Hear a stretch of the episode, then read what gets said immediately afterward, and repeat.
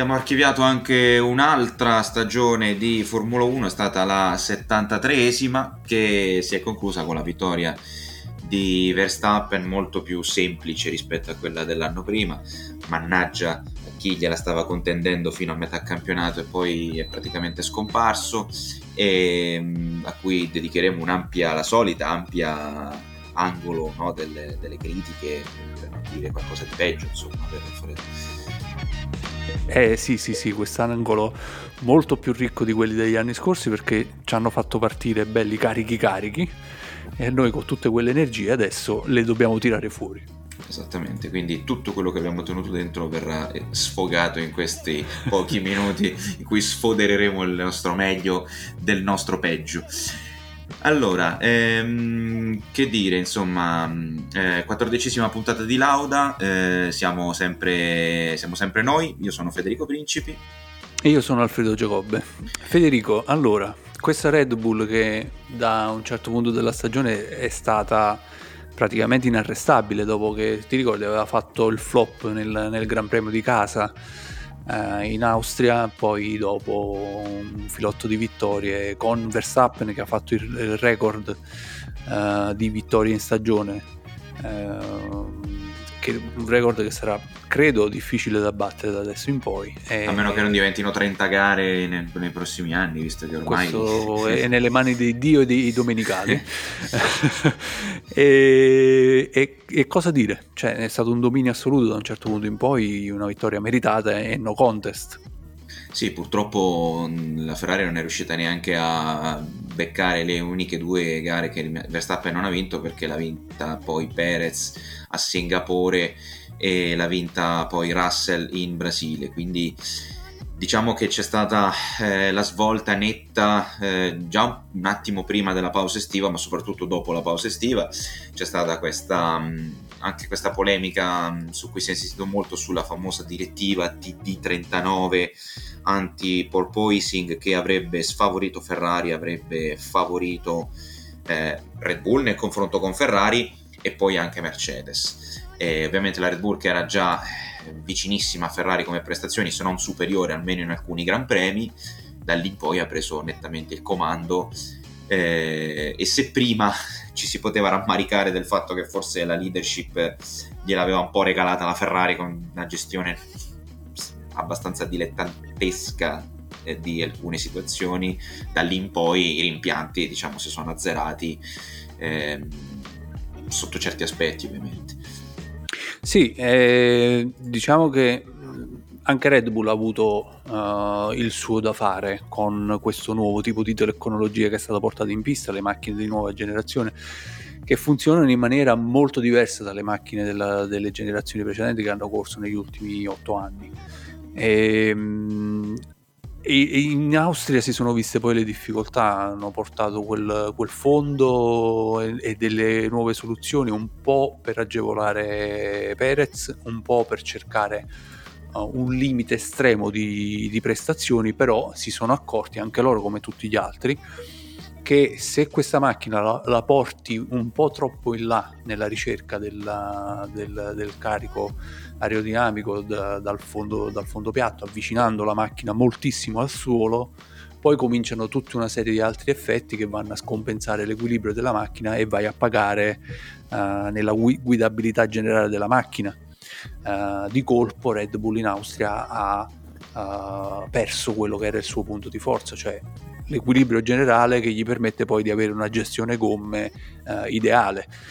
Da lì in poi hanno fatto un passo indietro magari sullo sviluppo che avevano portato uh, un po' oltre il limite e da lì non, non, non, si sono presi più. Poi come hai detto tu è arrivata anche la direttiva 39, poi dopo ne parleremo magari meglio, eh, che ha ulteriormente complicato la situazione per gli altri. Però anche Red Bull ha dovuto uh, capire come, come, gestire questo materiale che aveva a disposizione, già ottimo dalla, dalla primissima uscita, se ti ricordi, in, a Barcellona e in Bahrain, uh, prima dell'inizio della stagione, e, e, poi da lì in poi uh, c'è, stato, c'è, stata, c'è, stato, poco da fare. Invece vorrei chiederti che Verstappen hai visto, perché uh, io ho visto un Verstappen molto maturato, un Verstappen che secondo me si è tranquillizzato con la vittoria del titolo e mm, è un Verstappen che a quel punto ha battezzato ad un certo punto della stagione Leclerc come un avversario uh, non, non, pericoloso e ha condotto le gare con una serenità, con una tranquillità, una maturità che non gli avevamo visto prima. Uh, tu come l'hai visto quest'anno? Sì, no, devo dire, eh, secondo me già l'anno scorso aveva gestito bene alcune situazioni eh, forse ricordo non benissimo la primissima gara dell'anno scorso, però per il resto mi era già sembrato maturo. Adesso sì, adesso sicuramente più tranquillo. Ehm, all'inizio ho sofferto un po' perché eh, nuova, il nuovo ciclo di vetture sembrava aver favorito un po' di più eh, Perez nel confronto diretto a livello di guidabilità e, ehm, e poi però diciamo che lo sviluppo eh, o, o, magari Verstappen stesso ha capito meglio questo tipo di, di vetture e quindi poi ha fatto sempre più la differenza eh, primariamente col suo compagno di squadra, poi ovviamente anche in generale. Eh, per cui in questo momento sì, in questo momento sembra un pilota che poi chiaramente i, eh, questa era l'ottava stagione di, di, Verstappen nonostante sia un classe 97 quindi eh, tutta l'esperienza che ha accumulato diciamo che le, le, fasi giovanili eh, le ha smaltite ormai da un bel po' e diciamo che Verstappen pur avendo soltanto 25 anni è come se ne avesse più di 30 ormai come tipo di, di maturità e di esperienza. Ecco, io sulla fase giovanile vorrei soffermarmi un attimo perché c'è stato questo episodio del Brasile sì. dove Verstappen non ha atteso ad un ordine di scuderia, cioè quello di far passare uh, Perez, di lasciargli la posizione in modo che Perez si avvantaggiasse poi su Leclerc eh, e questo probabilmente è costato il secondo posto a Perez ehm, in classifica generale e questo, questa mancanza di spirito di squadra è stato molto criticato da Verstappen in maniera anche se vuoi esagerata. Io ricordo mh, da vecchio bacucco quale sono che una ventina d'anni fa in Formula 1 ehm, era criticato chi faceva gioco di squadra chi lasciava i piloti che lasciavano la posizione eh, venivano molto molto criticati. Adesso sta succedendo invece esattamente l'opposto, Verstappen che ha tenuto la sua posizione guadagnata sul campo ha ricevuto critiche incredibili, forse anche fuori dalla portata dell'immaginazione di Verstappen, che non pensava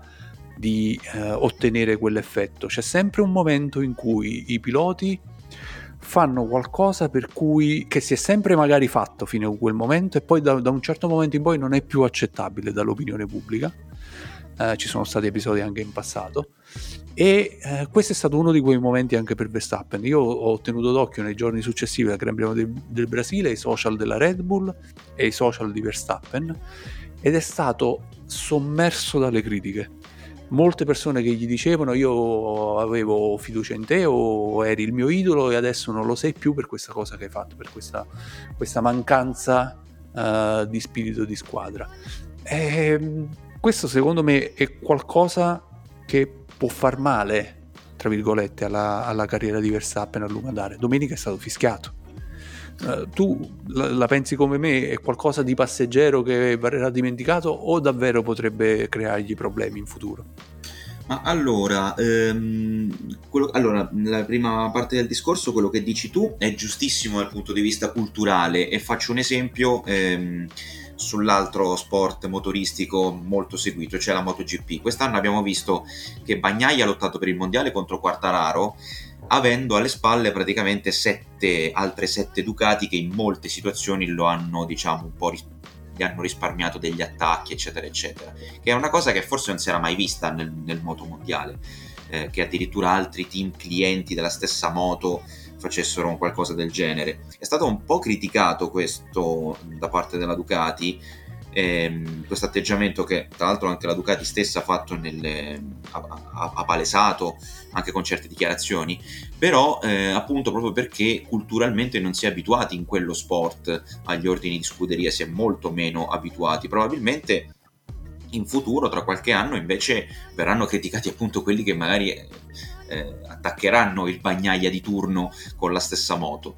Per cui sì, a livello culturale è sicuramente molto, molto rilevante questa differenza che c'è.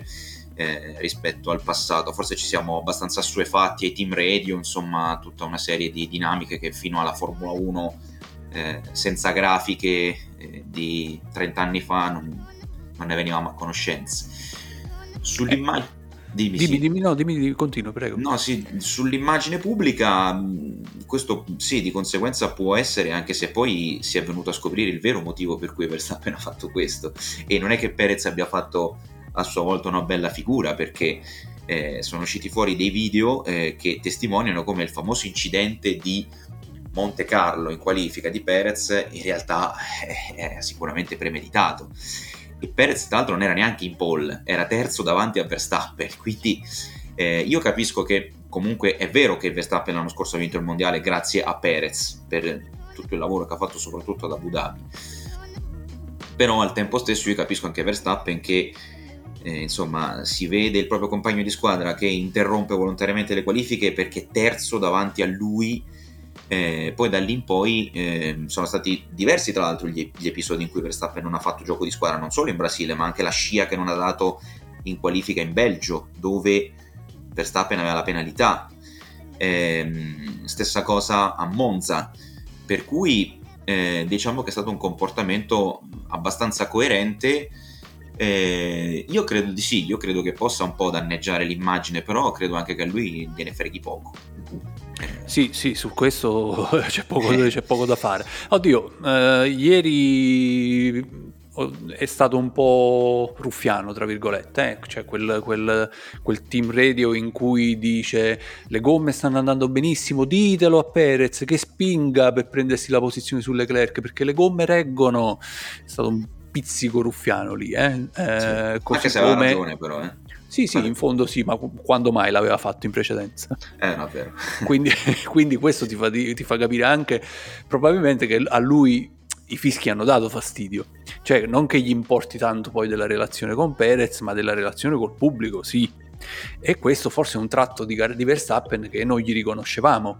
Questo è un cambiamento rispetto a prima perché prima lui poteva dire quello che gli, che, che gli, pareva, non avrebbe mai avuto una preoccupazione del genere rispetto a quello che poi l'opinione del pubblico poi poteva pensare.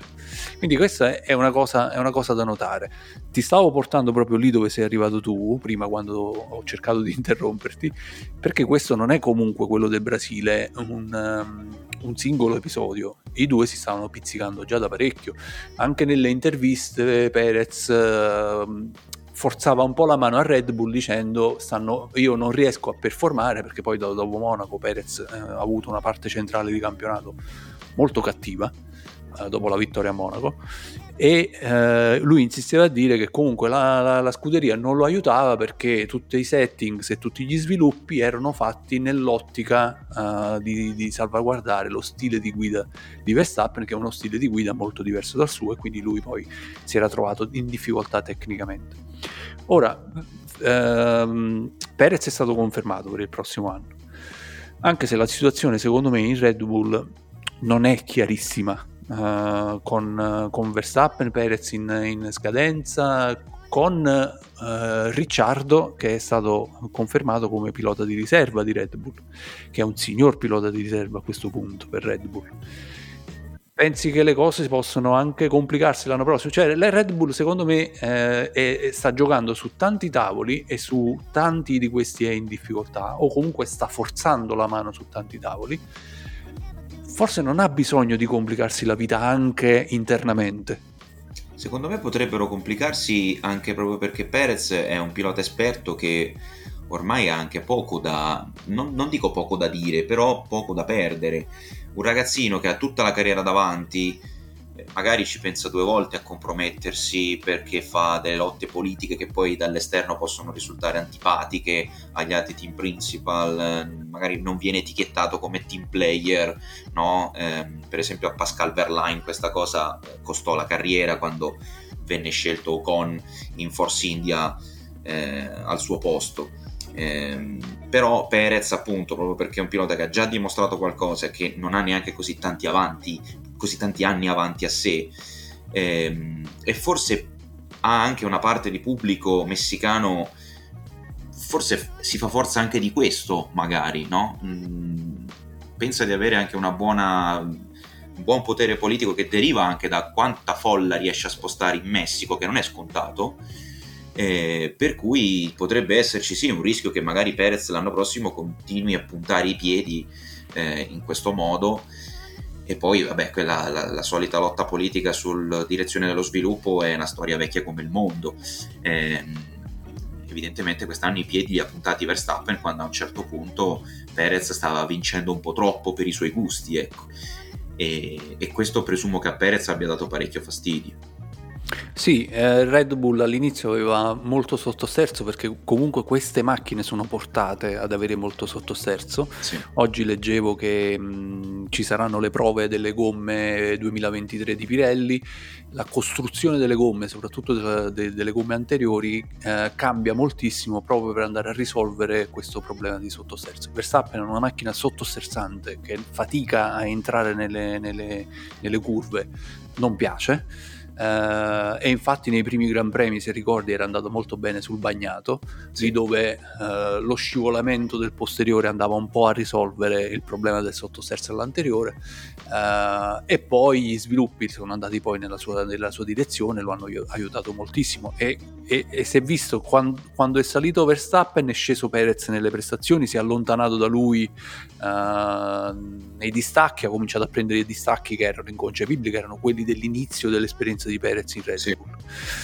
Uh, Red Bull, come dicevo prima, uh, sta giocando su più tavoli perché poi è, arrivata, uh, è arrivato il momento che arriva ogni anno in Formula 1 del tutti contro tutti. questa volta diciamo, l'innesco è stata la questione del budget cap di Red Bull.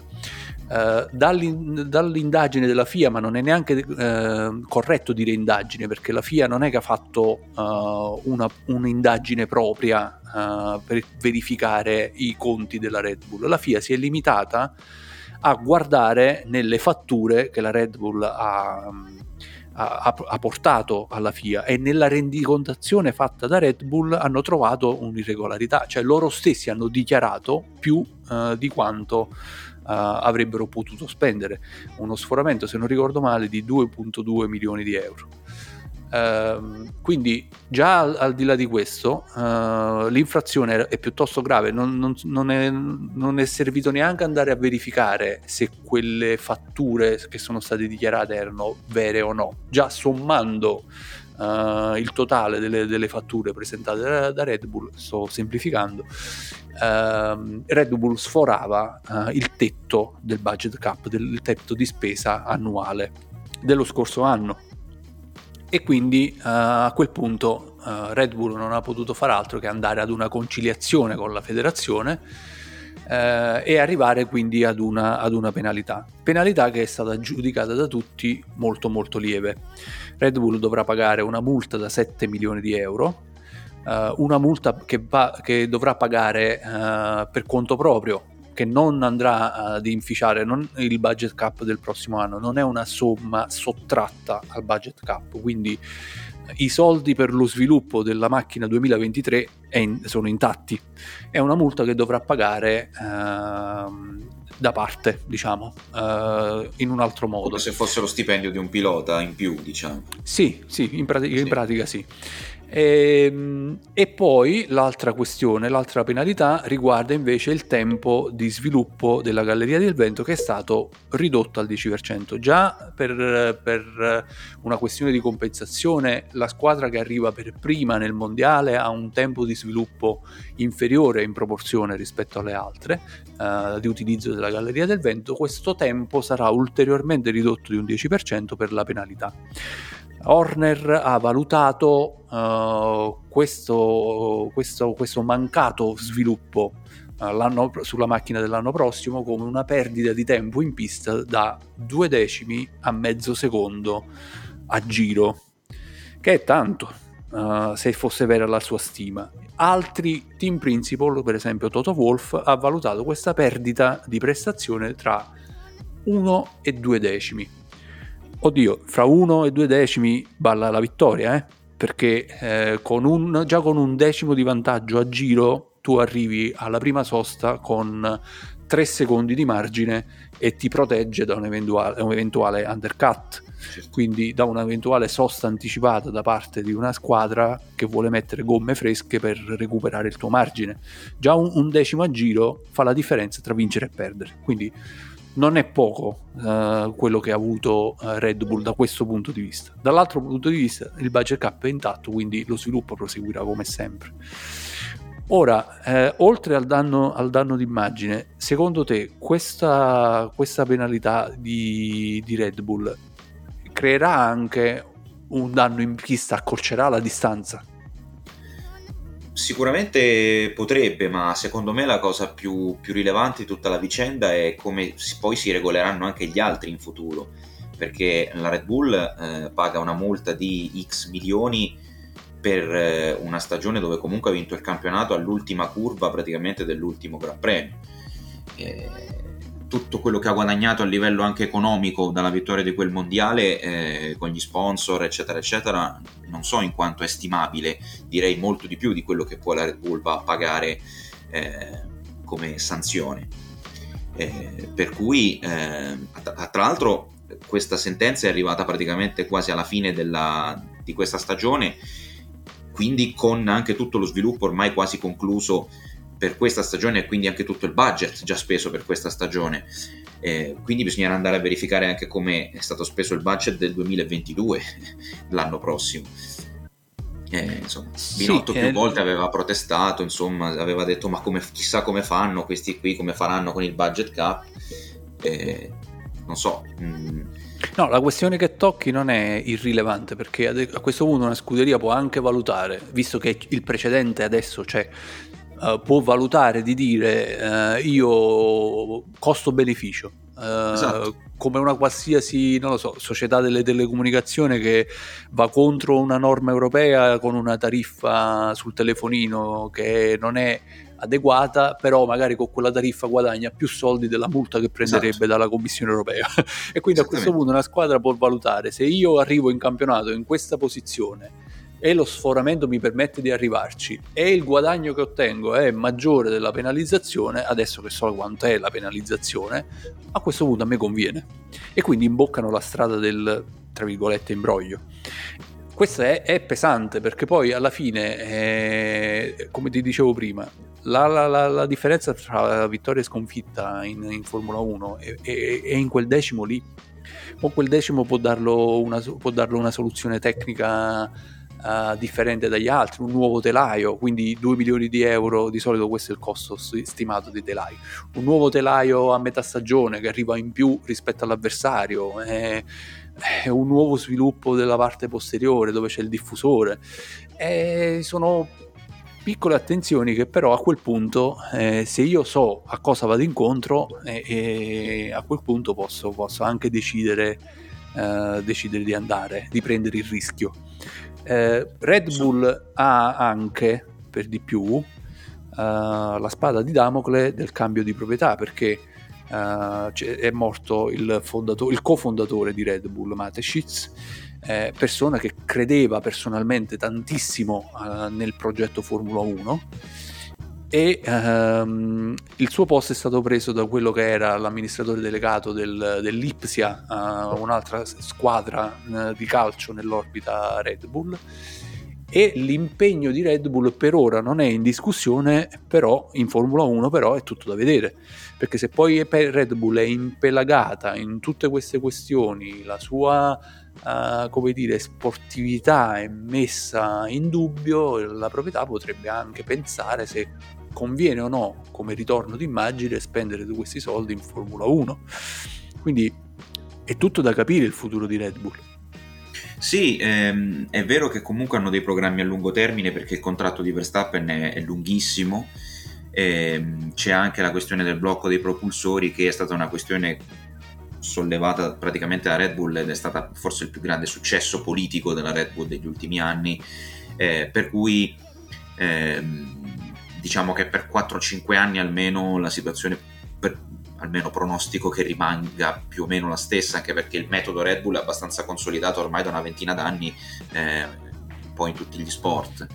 E, ehm, bisognerà vedere chiaramente eh, gli investimenti anche eh, magari se vuole aumentarli, non so, ad esempio nelle moto dove la KTM che è sponsorizzata da Red Bull ancora non è una moto competitiva, non so, magari vorrebbero anche lì dimostrare di essere vincenti eh, dopo averlo dimostrato in Formula 1. Eh, per cui eh, diciamo che poi arriverà anche Audi, quindi vedremo anche come cambieranno insomma, le gerarchie eh, in pista. Eh, io credo che per qualche anno ancora dovrebbe i piani dovrebbero rimanere più o meno questi poi non so dipenderà anche da quello che vorrà fare anche lo stesso Verstappen. Guarda io ti faccio una previsione opposta invece.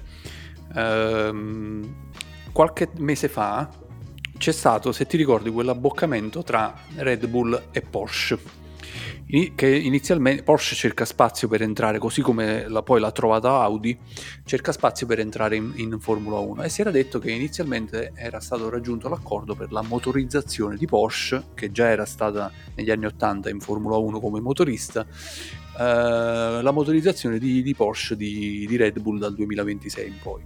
Poi questo accordo, che sembrava praticamente fatto, è arrivato ad una rottura si dice che Porsche volesse con, uh, acquistare una parte della proprietà eh, e con l'acquisto di una parte della proprietà di Red Bull avrebbe imposto il proprio management. Imponendo il proprio management la, il posto di uh, Helmut Marco da un lato e, e, del team principal Chris Horner dall'altro veniva, veniva in pericolo a quel punto. Sembrerebbe che Horner e Marco hanno fatto pressioni su Mateschitz per rimangiarsi l'accordo con Porsche e per restare. Ora la motorizzazione di Red Bull eh, verrà gestita in casa con il supporto eh, più o meno forte da parte di Honda e questo accordo eh, è stato anche confermato per eh, il proseguo, per, do, per, il dopo 2026, quando cambieranno le regole sulle, sulle motorizzazioni. Ora che Mateschitz non c'è più non è che il, la nuova proprietà di Red Bull, il nuovo amministratore delegato di Red Bull non va a vedere cosa c'era nell'accordo di Porsche e decide che invece gli conviene? A quel punto ricambia di nuovo tutto. E si rimette di nuovo in discussione quantomeno se non la presenza di Red Bull in Formula 1 uh, eh, la sua gestione. La gestione di Horner e la gestione di Mateschitz.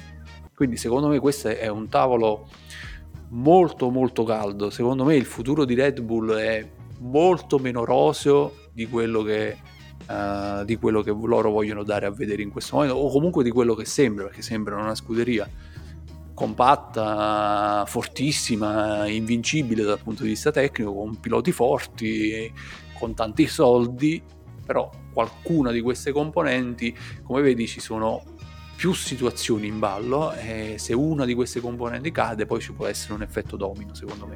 Fede ti porto all'altra scuderia uh, che, che, che, ci interessa, che ha dato filo da torcere poi nella seconda parte uh, del campionato che è, che è la Mercedes. Mercedes partita malissimo, poi in ripresa secondo me, che dici? Beh, per forza, eh, sicuramente in certi, secondo me avrebbe potuto vincere anche più di una gara, perché anche a Zandvoort con la strategia Hamilton eh, era messo bene a un certo punto, poi dopo è arrivata la safety car e anche qualche scelta sbagliata insomma di, di gomma. Eh, avevano fatto una pole eh, con Russell a, a, Budapest, quindi la crescita è stata costante, eh, già prima della famosa TD 39, eh, insomma, la pole di Budapest è arrivata nell'ultimo Gran Premio prima della direttiva, per cui c'era stata una crescita anche di Hamilton stesso eh, dopo Monaco. Eh, quindi diciamo che a lungo andare il, il, il, progetto e anche lo stesso motore, perché anche ieri lo stesso Toto Wolff ha detto il motore ora sta funzionando quindi eh, anche dal punto di vista del propulsore diciamo sono tornati a essere più, più competitivi. Eh, difatti se ci ricordiamo insomma inizio anno la Mercedes era molto più lenta sul rettilineo eh, rispetto a quanto abbiamo visto sia in Brasile che anche ieri nei duelli corpo a corpo insomma molto più vicina a Red Bull.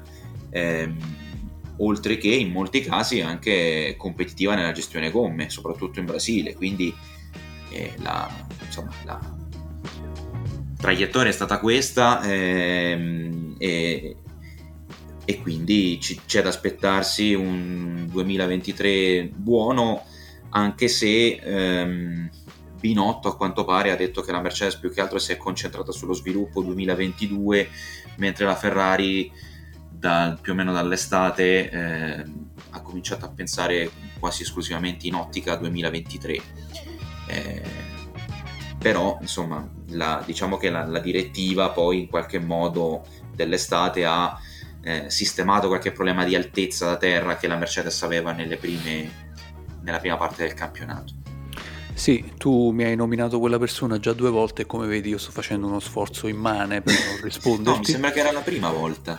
No, è la seconda, la ti seconda? lo assicuro. Ah, la mia pressione sanguigna che è cioè, registrata live. C'è eh, una tabella con scritto binotto, numero e ti stai mettendo le X sulle volte in cui...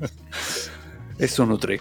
Allora, eh, su, su Mercedes. Mercedes ha fatto un progetto molto molto diverso dagli altri perché eh, la grossa difficoltà tecnica, da quello che mi è parso di capire, di, di queste nuove macchine è come gestire uh, tutta la parte anteriore intorno alle gomme, perché uh, le macchine del, delle, delle, scorse evoluzioni avevano questo modo di deviare i flussi oltre le gomme.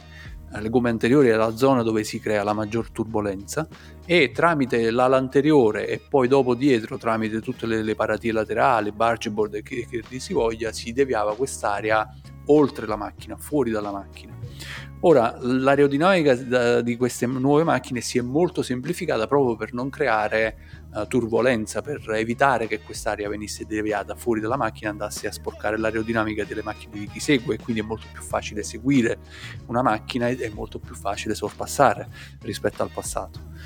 Um, le scelte che si sono trovate davanti i tecnici poi sono stati fondamentalmente due. Quasi tutti, anzi direi praticamente tutti, uh, hanno utilizzato lì dove non avevano più le paratie laterali, i bargeboard, hanno utilizzato, utilizzato le pance, cioè hanno cominciato a fare queste pance molto grosse uh, delle macchine ai lati dei, del pilota per spingere i flussi d'aria fuori dalla parte, della parte del, del retrotreno, come se fossero delle paratie. Mercedes ha fatto praticamente l'altra scelta, è andato proprio agli antipodi, le, ha azzerato le pance con questi radiatori di, di, origine aeronautica militare, molto piccoli e posizionati in verticale, e uh, ha cercato di portare quanto uh, meno resistenza possibile al, al, flusso d'aria. Però il problema è, è stato che questa grossa massa d'aria che entrava all'interno della macchina non sono poi riusciti a smaltirla eh, nella parte posteriore a quel punto e quindi la macchina aveva una scarsissima efficienza aerodinamica. Questo però è stato un problema del secondo livello, il direttore tecnico di Mercedes ha parlato spesso quest'anno. Tra l'altro Mercedes, apro e chiudo parentesi, è uh, una delle squadre che parla di più tramite i propri tecnici, tramite Toto Wolff, tramite i piloti, di quello che sta accadendo al loro interno ed è molto bello avere una visione trasparente di quello che, di quello che succede, di come portano avanti gli sviluppi. Questo A differenza di qualcun altro. Di qualcun altro, io lo lascio eh. lì.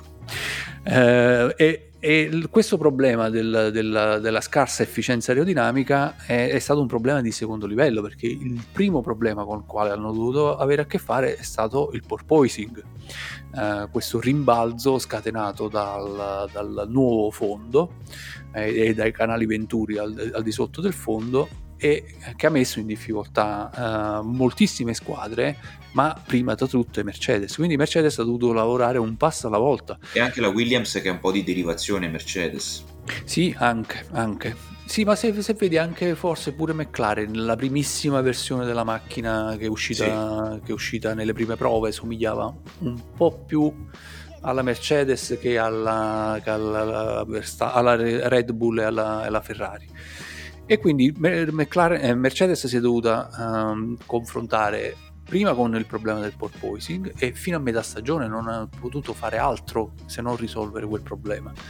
Risolto il por- problema del porpoising anche con l'intervento di questa direttiva 39 che ha imposto uh, un'altezza da terra uh, superiore ha imposto dei nuovi limiti di rigidità delle parti eh, laterali del, del fondo.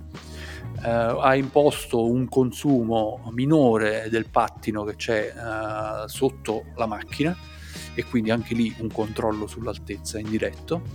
Eh, a quel punto eh, Mercedes ha cominciato a tirare fuori prestazioni perché ha potuto lavorare sulla prestazione, ha potuto capire la macchina quanto ne aveva, dove erano i problemi per cui la macchina non, uh, non, poteva, uh, non, poteva, non stava performando come loro, come loro si aspettavano. E anche Hamilton ha parlato uh, a, questo, a, questo, riguardo, dicendo che lui ha fatto un lavoro uh, a suo dire massacrante, perché si è, si è incaricato di tutta la, la, parte più grossa dello sviluppo, ha cambiato assetti continuamente eh, e molto spesso vedevano quello che vedeva Ferrari negli anni scorsi, vedevano che quello che arrivava in pista dalla, dalla fabbrica dopo le simulazioni uh, non si comportava come si aspettavano e a quel punto loro dovevano capire perché stavano andando nella direzione sbagliata, perché la macchina dava questo comportamento uh, completamente imprevedibile. Hamilton ha detto che è stata un, una delle peggiori uh, stagioni della sua carriera dal punto di vista della fatica proprio, del, della quantità di lavoro che ha dovuto metterci. Per, per, portare, per capire il comportamento della macchina e poi portarla ad un certo uh, livello prestazionale. Come ti aspetti che sia la Mercedes l'anno prossimo? Ti aspetti ancora queste pance molto piccole o pensi che faranno una macchina simile Red Bull o simile Ferrari? Ma io credo che proseguano sul, sullo stesso progetto, eh, confidando in una, ovviamente in uno step in avanti, perché fare un'altra rivoluzione rischierebbe di comportare un altro passo indietro. Eh, insomma, eh, loro probabilmente hanno, hanno imparato la lezione e presumo che confidano anche sulla loro capacità di sviluppo eh, che, han, che, hanno dimostrato nel corso di questi anni, eh, anche quando la Mercedes sembrava arrivata un po' al limite dello sviluppo più volte, non so, nel, ad esempio a inizio 2017-2018, eh, riusciva sempre a, tro- a, fare quello step in avanti, per cui io non credo che vadano a rivoluzionare completamente una filosofia che in qualche modo eh, di cui in qualche modo si è avuta comprensione nel corso di, di questa stagione. Sì, anch'io non, non, mi aspetto novità, nonostante però ci, sono, ci siano state Uh, dichiarazioni strane, tra virgolette. Iliot, il direttore tecnico, a settembre, eh, che è già un, un, punto molto inoltrato se, se, se, pensi dello sviluppo della macchina 2023, settembre 2022, eh, certo. ha detto che loro ancora non sapevano come sarebbe stata la macchina del 2023. Oddio, è vero che Mercedes ha due team di sviluppo separati, quindi possono portare avanti due progetti uh, in contemporanea e poi valutare effettivamente quale fabbricare dei due. Cosa che Però... hanno fatto spesso nei test dove la prima settimana portavano una macchina e la seconda settimana di test ne portavano un'altra. Insomma. Esatto, esatto. Sì. Quindi questo, questo, potrebbe darsi che stia proseguendo questo tipo di attitudine all'interno di Mercedes, cioè, cioè di lavorare con due sviluppi paralleli. Uh, però già il fatto che loro dicano che a settembre non sanno che direzione prende la macchina vuol dire che comunque sì, c'è la comprensione di quello che, sta, quello che, è successo con questo modello di progetto, però c'è anche la paura magari di rincorrere ancora in problemi uh, più in là. Toto Wolf ha detto che il problema più grande di questa macchina uh, dal punto di vista delle prestazioni non è stato tanto aerodinamico, ma è stato piuttosto meccanico. Quindi uh, potrebbe darsi che uh, la forma esterna della macchina dell'anno prossimo sia molto simile alla macchina di quest'anno, ma che sotto cambi radicalmente. Questa è l'ultima dichiarazione di, di Toto Wolff qualche settimana fa. Quindi eh, sono molto curioso di vedere come sarà la macchina dell'anno prossimo e, e da che punto poi ripartiranno, se saranno eh, in seconda fila rispetto a Red Bull o se alla fine inizieranno do- come hanno finito, quindi abbastanza vicini per, per poi giocarsela uh, fino alla fine. Secondo te Hamilton avrà un, un altro colpo per l'ottavo? Eh. Che, che, stagione ha fatto secondo te? È ancora un pilota da titolo? Secondo me sì, perché mh, va detto che è partito peggio rispetto a Russell, eh, però nel corso della, della, stagione ha fatto delle belle gare, Silverstone, Zandvoort. Eh, eh, lo stesso Brasile, insomma, dove ha dovuto fare una rincorsa, anche se mi aspettavo che alla fine, insomma, riuscisse quantomeno ad attaccarsi in zona DRS su, su Russell eh, quantomeno per eh, metterti un po' di fastidio. Invece Russell è stato bravissimo a tenere sempre quell'1.2, 1.4 eh, per portare a casa la vittoria.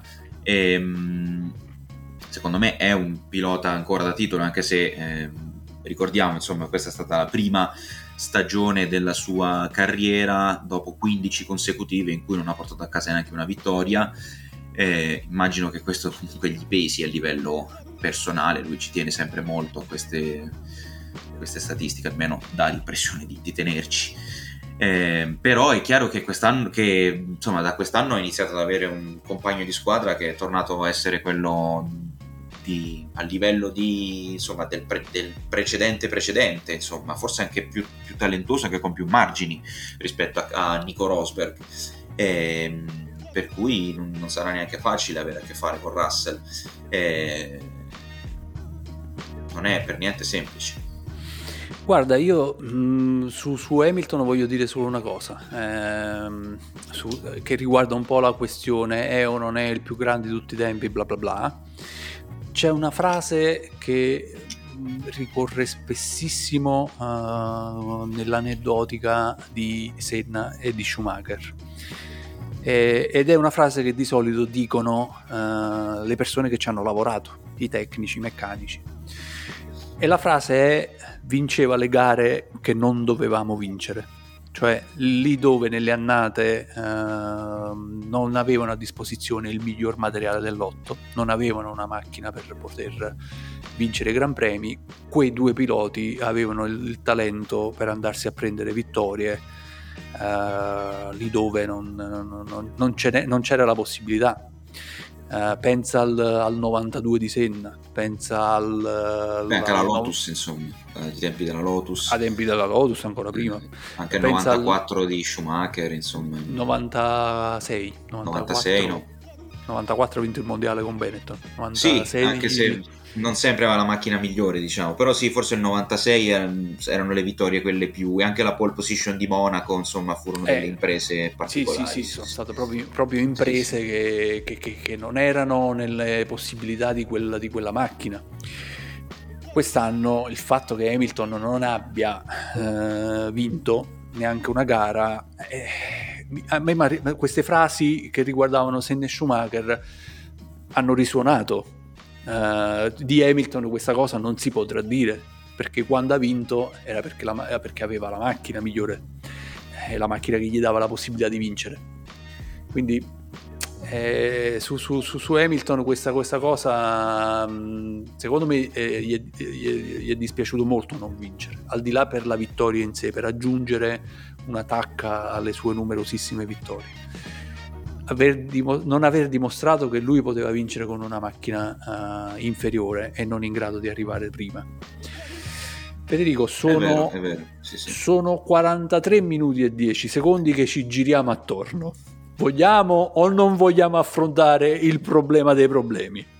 Allora, io questa rubrica la voglio eh, r- rinominare. Sì. Chiedi a Luca Cordero.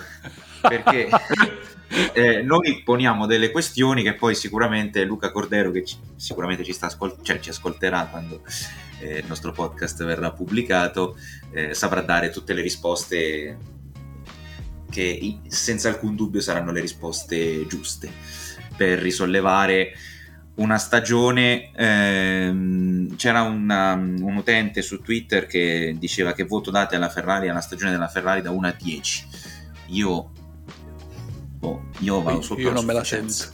Io, vado io non me la sento. vado, vado sotto perché eh, le circostanze avevano anche favorito questa, questa, stagione in qualche modo, la lotta serratissima Red Bull Mercedes con la Red Bull che addirittura poi si è scoperto aveva sforato il budget cap per vincere il titolo l'anno scorso, con la Ferrari che è stata la prima a, pre- a presentare il nuovo progetto, quindi diciamo che era quella con la comprensione migliore no, delle nuove regole, era quella che stava più avanti però fondamentalmente tra eh, disastri strategici che poi forse ci ritorniamo anche alla strategia di, dell'ultimo Gran Premio perché quasi tutti hanno detto strategia perfetta e io e te siamo completamente in disaccordo con questa visione della, della strategia Ferrari di Abu Dhabi, insomma tra tutto errori di comunicazione, errori eh, di, di, qualsiasi tipo, potenziale della vettura è stato sfruttato al 20%, a, a, dire, a sparare una cifra alta. Sembrava andasse tutto bene, Fede. Cioè, avevano portato un progetto che sembrava sano, con potenziale, e poi si sono persi subito, si sono persi nella faida tra i piloti, si sono persi nel, nel, nel, nello sviluppare l'auto, nel, prendere le decisioni giuste. Uh, hanno cercato di rincorrere Red Bull sul uh, sulla questione dell'efficienza con assetti scarichi che poi dopo creavano problemi sul consumo del, degli pneumatici in gara. Uh, su, con le strategie hanno fatto pa- tutti i pasticci possibili, tutti quelli che si potevano fare li hanno fatti. Uh, io non, non, non, riesco a capire uh, come possano pensare, come possa pensare questo team, questo, questo, questo gruppo di lavoro di essere in grado di fare una macchina da titolo. Noi l'avevamo detto qui uh, alla fine dello scorso anno. Non basta avere la macchina migliore per vincere un titolo. D- bisogna avere tutto. Bisogna avere le strategie impeccabili, i meccanici che ai box uh, non, perdono un colpo durante uh, i pit stop, i piloti in forma, chiarezza nelle gerarchie, tutto ci vuole tutto, non, c'è, c'è, un appoggio politico da parte della FIA, ci vuole qualsiasi cosa, tutto quello che puoi mettere in campo per, per avere quel decimo di secondo in più in pista rispetto a tutti gli altri avversari. Ci vuole tutto. La Ferrari non è in grado di portare tutto questo perché, diciamolo francamente, questo, questa idea di farsi il team in casa, i tecnici in casa, di, di, di avere l'izanealità come un vanto, non funziona. Non ci sta niente da fare, ci stiamo provando da quanti anni? Era vivo la Buonanima? 6 o 7 ormai. sì. Eh, sì. E non, ormai si è capito che, che, non funziona. Vincere aiuta a vincere, ci vuole gente preparata. Jean Todd aveva vinto Nerelli, Uh, Ross Brown aveva vinto, in, a parte in Benetton, in Formula 1, aveva vinto negli sport prototipi. Ci vuole gente preparata, gente che ha già vinto. Appunto Ora, questo progetto della Ferrari dell'Hypercar può essere interessante, ma non perché la Ferrari va a fare Le Mans. Non ce ne frega niente di Le Mans, sono partito dai principi mantini. Sì, sì. Non ce ne frega niente di Le Mans. Ci frega che, questa, che questo gruppo di lavoro faccia esperienze in quel campionato e fra 5, 6, 7 anni, quando questo gruppo di lavoro avrà vinto quel campionato 2, 3, 4 volte, portiamo qualcuno di quelle persone, di quei manager, di quei tecnici in Formula 1 ma altrimenti non serve a niente pure il suo progetto dell'hypercar. Parla tu, ti prego.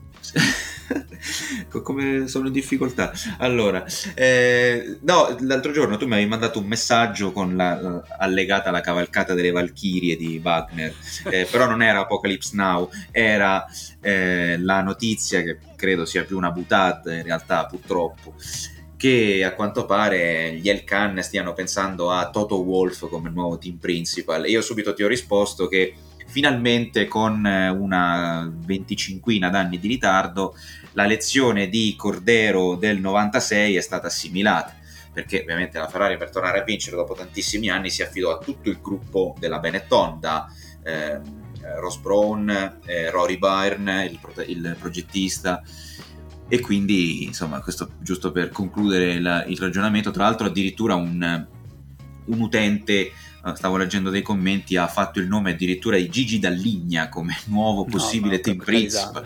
Adesso stiamo veramente esagerando, però comunque il concetto diciamo è, è, è quello che anche se magari è stato un po' troppo estremizzato in questo commento, però eh, sì, è quello che dici tu, insomma. No, anche perché eh, si sentono uh, le stesse cose eh, che si sentivano qualche anno fa, adesso sulle strategie. Eh, non c'è chiarezza nella catena di comando, non ve la prendete solo con uh, il povero Rueda perché in realtà ci sono altre due o tre persone che sovrintendono la parte di strategie, la catena di comando è complicata, quindi sulle strategie non si capisce chi prende la decisione finale e nel frattempo il tempo passa perché in gara la finestra di opportunità. È una finestra, sta aperta per poco e poi si chiude, è come un passaggio taglialinee nel calcio. I giocatori si muovono, se tu il passaggio non lo prendi nel momento giusto e viene intercettato perché i, i giocatori si sono mossi. E allo stesso momento la finestra di opportunità delle strategie è un attimo e quell'attimo va preso, dopo non c'è più, è inutile che, che continuate a pensarci su. Eh, ad Abu Dhabi di ieri, parliamone un attimo sì. di questa cosa, poi del, scusami, della, della, catena di comando fallace si parlava già qualche anno fa. Uh, ti ricordi in relazione allo sviluppo perché la macchina non è forte? È perché non c'è chiarezza delle responsabilità all'interno del reparto corse. Binotto ci sta mettendo mano. Lì pare che il problema poi alla fine si sia risolto perché una macchina con del potenziale è uscita fuori, eh, questa roba delle strategie però replica lo stesso discorso che era stato fatto con da un'altra parte, parte però, da un'altra sì. parte. Sì, sì, sì, sì. Ora, Abu Dhabi ieri. Sì. Perez entra dentro ai box. Cerca di fare il cosiddetto Mentre Leclerc gli è, gli è, appiccicato. Leclerc eh, gli è appiccicato. Sì. Leclerc eh, probabilmente in quel momento sta dimostrando di avere eh, più passo di, di, di, Perez. Quindi Perez tenta una mossa disperata. Entra Anticipata. Prima, Esatto. Quindi con la gomma soft, fresche. con la gomma media di Leclerc che magari è ancora buona per fare due o tre giri buoni, non è distrutta la gomma di Leclerc, quindi eh, è ancora buona insomma. Sì, però comunque tu hai la possibilità, Perez ha tentato di rientrare, montare una gomma che magari gli dava un po' più di prestazione rispetto a quella che aveva in quel momento e eh, anche solo con un giro di differenza o con, con, due giri di differenza recuperare questo gap per quando poi Leclerc avrebbe, eh, avrebbe fatto la sosta. Um, Perez esce nel traffico di due, di due piloti che nel frattempo stavano battagliando fra di loro. Leclerc è una lettura abbastanza semplice, va fatto entrare subito. Esatto, anche perché in fondo al rettilineo Perez fa un lungo in frenata eh, perché la gomma dura e ancora fredda e si è freddata esatto. lungo tutto il rettilineo, quindi sbaglia il punto di staccata non perché è scemo, perché evidentemente in quel momento non, non, non sentiva ancora la gomma calda e quindi diciamo che eh, ha avuto troppa fiducia sulla gomma in quella frenata e io in quel momento esatto in cui ho visto quell'errore bloccaggio di Perez ho detto ok adesso chiamano Leclerc tra 0 secondi al box e invece passavano i giri e, e e, eh, e, alla fine gli è andata di culo sì. che il pilota ha fatto una prestazione enorme anche fuori dai suoi standard perché si è sempre detto che Leclerc sulla gestione gomme non è uh, il primo della classe e invece ha fatto una prestazione magnifica tu hai sentito il fiatone che aveva per Leclerc in radio uh, sì. dopo aver tagliato il traguardo io non l'ho mai sentito così stravolto quindi questa prestazione gli è costata e la strategia ad una sosta si è rivelata vincente. Ed è come quando nel calcio eh, senza guardare la partita eh, e senza vedere chi ha fatto la prestazione migliore si dice ah vabbè quella squadra A ha vinto e quindi sicuramente sarà meglio della squadra B. E in questo caso si sta facendo lo stesso errore cioè data la prestazione di Leclerc, si può dire che dopo, eh, post, si può dire che la strategia ad una sosta era vincente. Ma in ogni altro caso, al di là del fatto che bastava anche un giro in più a Perez, uno solo, e avrebbe passato Leclerc. Esatto, esatto.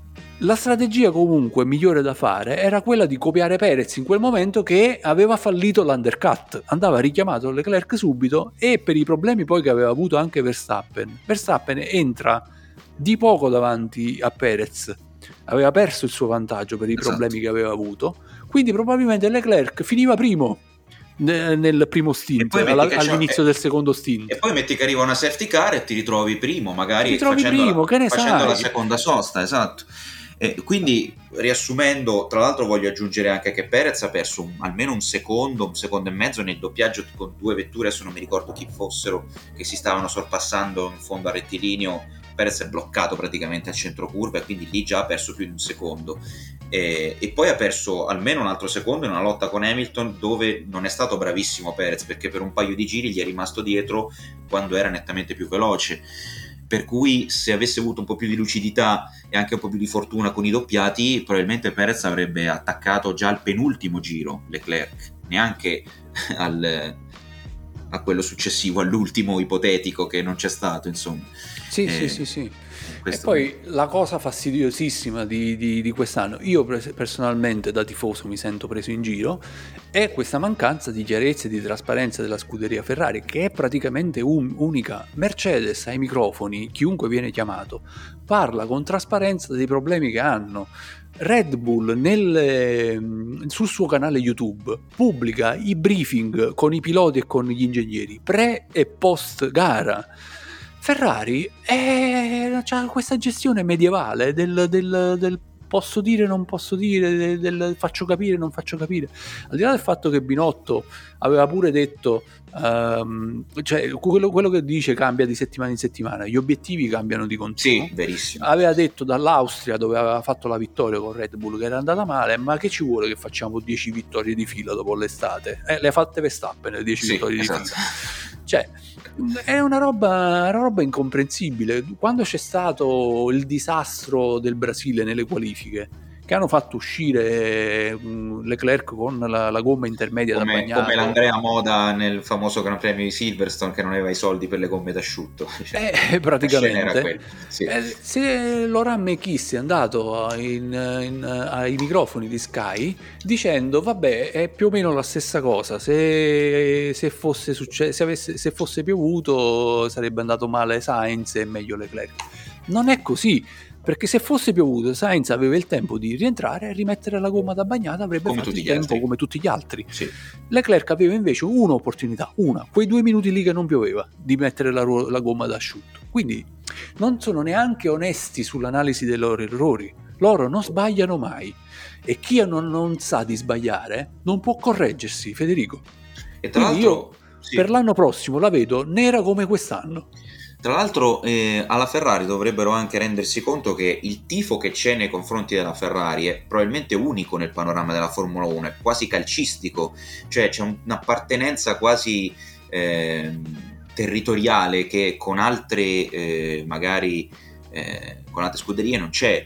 Quindi la comunicazione dovrebbe essere ancora più trasparente perché è la responsabilità di tantissimi tifosi eh, che, poi sono anche il futuro di questo sport, perché quanti ragazzini magari vedendo il mondiale quest'anno eh, si sono arrabbiati e magari l'anno prossimo non lo guardano perché dicono vabbè ma la Ferrari è così. Eh, e, e, si sentono magari anche presi in giro perché certe cose sono talmente palesi che eh, non si possono spiegare con quella faciloneria, ma anche con quella disonestà in molti casi. Sì, sì, loro dal punto di vista della comunicazione sono disastrosi, ma anche nella gestione dei social media eh, ci sono social media manager molto più bravi, quello di Mercedes per esempio è bravissimo. Ferrari ha fatto per un periodo un'operazione simpatia, estraeva a sorte un, un utente su Twitter e gli mandava una cartolina autografata a casa. Questo è il massimo che ha fatto. Cioè, mm, secondo me la, la, la, sono, sono tanti aspetti che mostrano comunque una scuderia impreparata, dentro e fuori la pista. Ci sta poco, pochissimo da fare. Adesso ci sono le voci uh, su Binotto, smentite da Binotto stesso che ha, ha, detto di aver parlato con Elkan e di aver ricevuto dichiara- eh, raccomandazioni da Elkan che sono tutte bufale. Vasseur, il primo candidato alla sostituzione uh, di Binotto, il team principal di, di Alfa Romeo. Uh, nicchia nelle, nelle, nelle, nelle, interviste, non conferma e non smentisce, però eh, anche qui cambiare un, un, un, singolo, un singolo, tassello può, eh, può aiutare come non può aiutare, perché comunque è nella filosofia di squadra che la Ferrari deve cambiare. Io questo cambiamento non me l'aspetto. Lo possono fare anche una macchina che vince non i primi tre Gran Premi come ha fatto quest'anno, che ne vince i primi sei i primi dieci, ma comunque arriverà il momento in cui lo sviluppo uh, del, de, delle componenti, il lavoro intorno alla macchina che fanno uh, gente che ha Red Bull e Mercedes sarà tale che verranno di nuovo risorpassati e il mondiale alla fine non lo vinceranno. O comunque ehm, insomma, eh, in qualche modo potrebbero essere rimontati, eh, magari ne possono vincere uno, però va creato diciamo una, una filosofia a lungo termine. Ecco. Sì, sì, mh, mm, io non vedo neanche chiarezza su, sui ruoli del, dei piloti. Eh. Secondo me neanche questo secondo posto serve a Leclerc a stabilire una gerarchia. Um, nelle dichiarazioni Sainz ne ha, ne ha dette di ogni. Però un pilota che spara cazzate alla stampa sente di avere le spalle coperte, si permette di dire certe cose alla stampa. Se non fosse protetto all'interno della squadra, non le certo. direbbe. O magari Quindi, ne dice una volta e poi gli, gli arriva il cicchetto e, e la seconda volta non, non, lo fa più. Ma proprio al limite, ma se uno si sì. sente così tranquillo di andare a, in, in conferenza stampa a dire eh, io non sono un pilota valutato giustamente perché sono un pilota molto costante, molto studioso, sono uno che lavora moltissimo con, con gli ingegneri eh, e vorrei che questo lavoro venisse, venisse, riconosciuto. Allora vuol dire che per farmi notare comincio a fare i numeri in pista pure io. E, è uno che, che, che, che si sente tranquillo di fare una dichiarazione del genere è uno che, che, ti dice ad ogni intervista che lui non si sente numero due, non si sente numero due nei confronti di Leclerc, ma ben vedere non si sente numero due neanche nei confronti di Verstappen.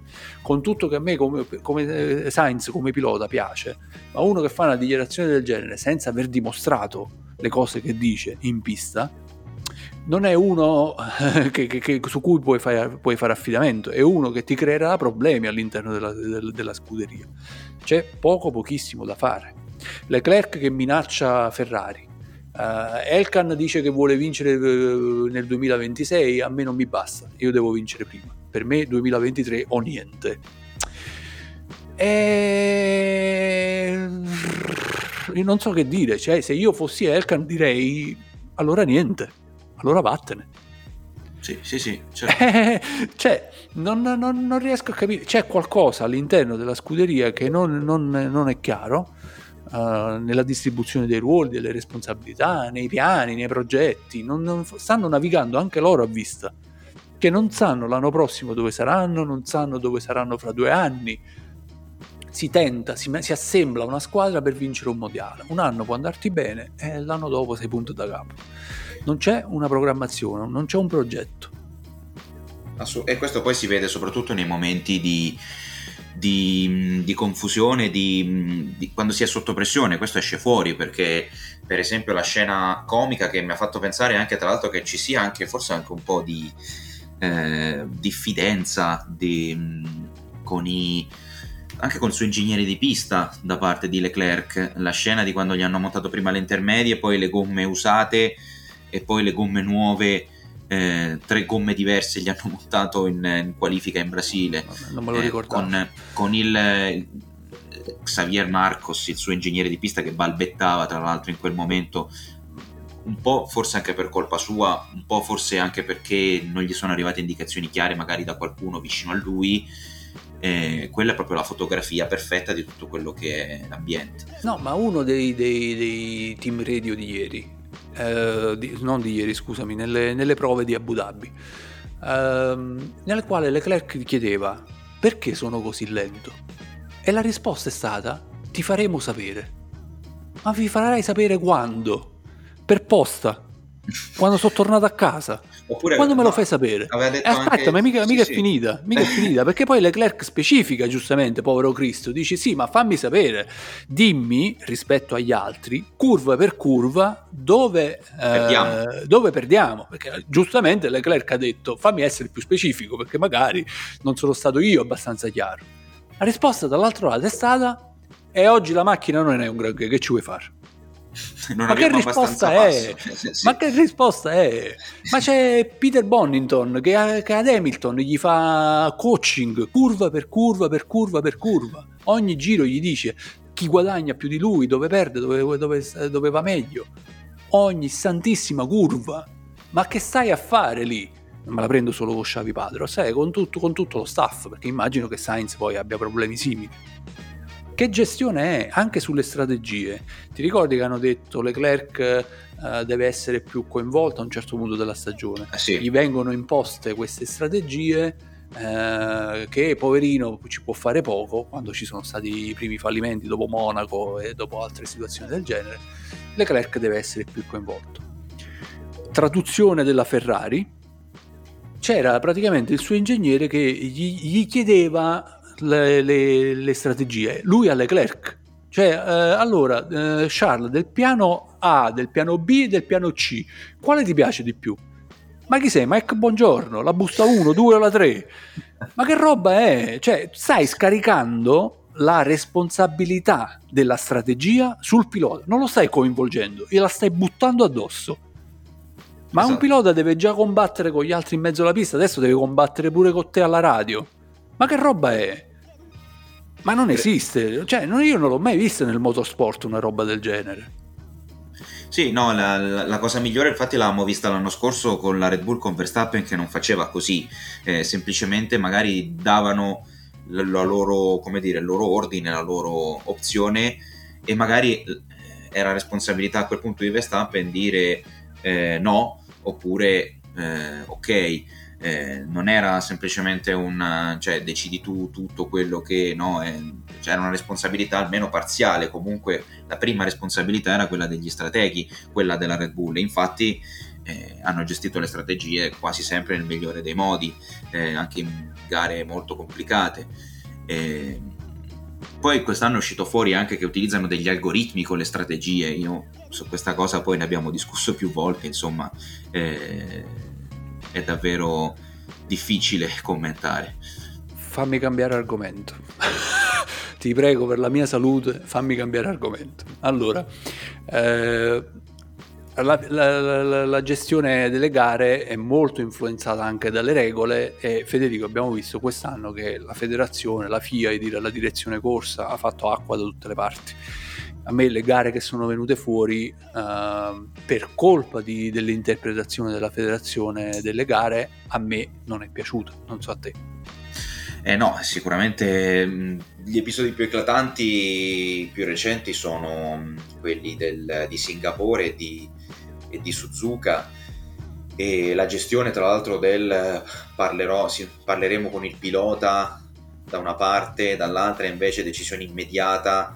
Eh, questa, questa discrepanza insomma è stata evidente e, e siamo, siamo, sempre lì insomma e anche lì non c'è una, una direzione gara univoca con, eh, si pensava che con la, con la, cacciata di Masi sarebbe stato tutto risolto non, non mi sembra insomma e, No, in realtà noi l'avevamo, tra virgolette, predetto, se ti ricordi, eh? perché sì, l'anno sì. scorso c'era un direttore gara coadiuvato da tre giudici che si alternano nelle, uh, nelle, nelle varie gare. Di solito tre giu- questi tre giudici sono uh, dei, una sorta di, di assistenti, uh, sono ex piloti la maggior parte delle volte che guardano gli episodi, danno il loro giudizio. Sul giudizio dei giudici però la pena da combinare sta tutta all'arbitro, cioè sta tutto al direttore di gara. Esatto. L'anno scorso il direttore di gara era unico. Sì. Ha cominciato a fare pasticci nelle varie gare, alternando favori alla Red Bull e favori alla Mercedes. Si è deciso che per pacificare il campionato questa persona doveva essere rimossa. È stata sostituita da due direttori che si alternavano uh, nelle, nelle, nelle gare, una gara a testa, Uh, un supervisor, uh, uomo esperto all'interno dei quadri uh, dirigenziali della federazione, e al di sopra di questo supervisor una sorta di cabina VAR remota. Tutta questa catena di comando lunghissima ha peggiorato le cose in una maniera incredibile, perché abbiamo cominciato ad avere decisioni um, non, non conformi di gara in gara. Quindi uh, stessa, una, uno stesso episodio che in una gara veniva valutato in un modo, nella, nella gara dopo veniva valutato in, in maniera completamente uh, diversa. Uh, penalità che sono state distribuite in maniera, mm, secondo me, eccessiva. Uh, e, non, e, molto spesso andando ad incidere uh, sulle gare. Eh, la gestione dei ricorsi è stata uh, impossibile da chiarire, cioè quello che è successo con Alonso, se non ricordo male, a Austin. Sì, esatto. Per, per me è da manicomio, perché tu Alonso uh, ha un incidente con Stroll dove Stroll ha tutta la colpa perché cambia, cambia, traiettoria quando Alonso era già in fase di sorpasso. Esatto. Alonso decolla sulle quattro ruote e riatterra, struscia contro il muro, rovina lo specchietto, non si sa come riesce a proseguire nella gara e lotta come un dannato. Quindi anche dal punto di vista, fatti furbo tu federazione, anche dal punto di vista del, del pubblico, avere un pilota così è bello, ti porta, ti porta, azione, ti porta consenso, ti porta condivisione sui social di queste clip di Alonso che con una macchina danneggiata continua nella sua gara e si piazza alla fine, settimo se non ricordo male era arrivato uh, in quella gara. Nel mentre gli vola via uno specchietto che era penzolante e da regolamento in effetti avrebbe dovuto essere richiamato ai box per rimuovere il pezzo e non creare pericolo qualora lo avesse perso. E poi effettivamente lo ha perso. Alonso, dopo la gara, in gara nessuno gli aveva detto niente. Dopo la gara viene penalizzato e quindi perde la sua settima posizione. Dopo una settimana eh, dal ricorso praticamente immediato ricor- de- della sua scuderia. Questo ricorso viene valutato e una settimana dopo, quando si era già in un altro continente, eh, in un'altra gara, e si stava scendendo in pista per le prove di un altro Gran Premio, viene stabilito che Alonso può ritornare alla settima posizione della settimana prima. Ma che è sto manicomio? Sì, eh, sono state poi anche delle gestioni delle, delle safety car eh, da, non lo so, da garetta di rally di provincia, eh, tra quella di Monza e anche quella del Brasile, eh, sono state veramente, veramente imbarazzanti. Eh, soprattutto quella del Brasile con eh, la safety car che è stata chiamata quando praticamente la vettura era già stata spostata. Ehm, insomma, sì, eh, è vero che poi le decisioni con tutta questa catena di comando non sono neanche così tempestive, no?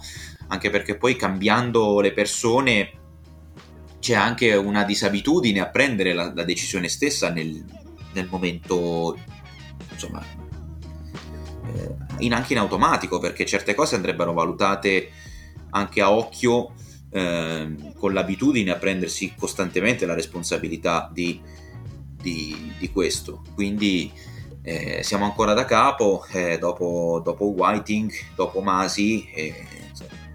Sì, Fede, però se, se, noi, io e te, persone che seguiamo la Formula 1 da sempre, abbiamo fatica, facciamo fatica a capire quello che sta successo, eh, succedendo, qual è il razionale dietro ogni decisione della direzione gara. Ma tu ci pensi cosa può capire una persona che si approccia alla Formula 1 adesso?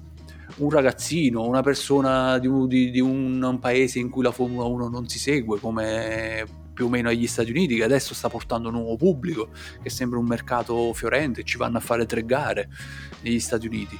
Cioè, una persona del genere è ancora più in confusione. La, la, la, la tattica che sta facendo, sta, sta facendo, la direzione gara non sta facendo un servizio alla federazione, a Liberty Media nel, nel promuovere questo sport. Cioè, secondo me, eh, alla bandiera a scacchi la gara muore non esiste che tu abbia un supplemento uh, alla fine della gara, nei giorni successivi, dove ci può essere uh, una valutazione di un episodio, l'audizione del pilota, uh, il ricorso della squadra. Non esiste. Se sei in grado di prendere una decisione all'interno delle due ore di gara, bene, ma nel momento che c'è la bandiera a scacchi, l'ordine di arrivo sul traguardo è quello e non si tocca.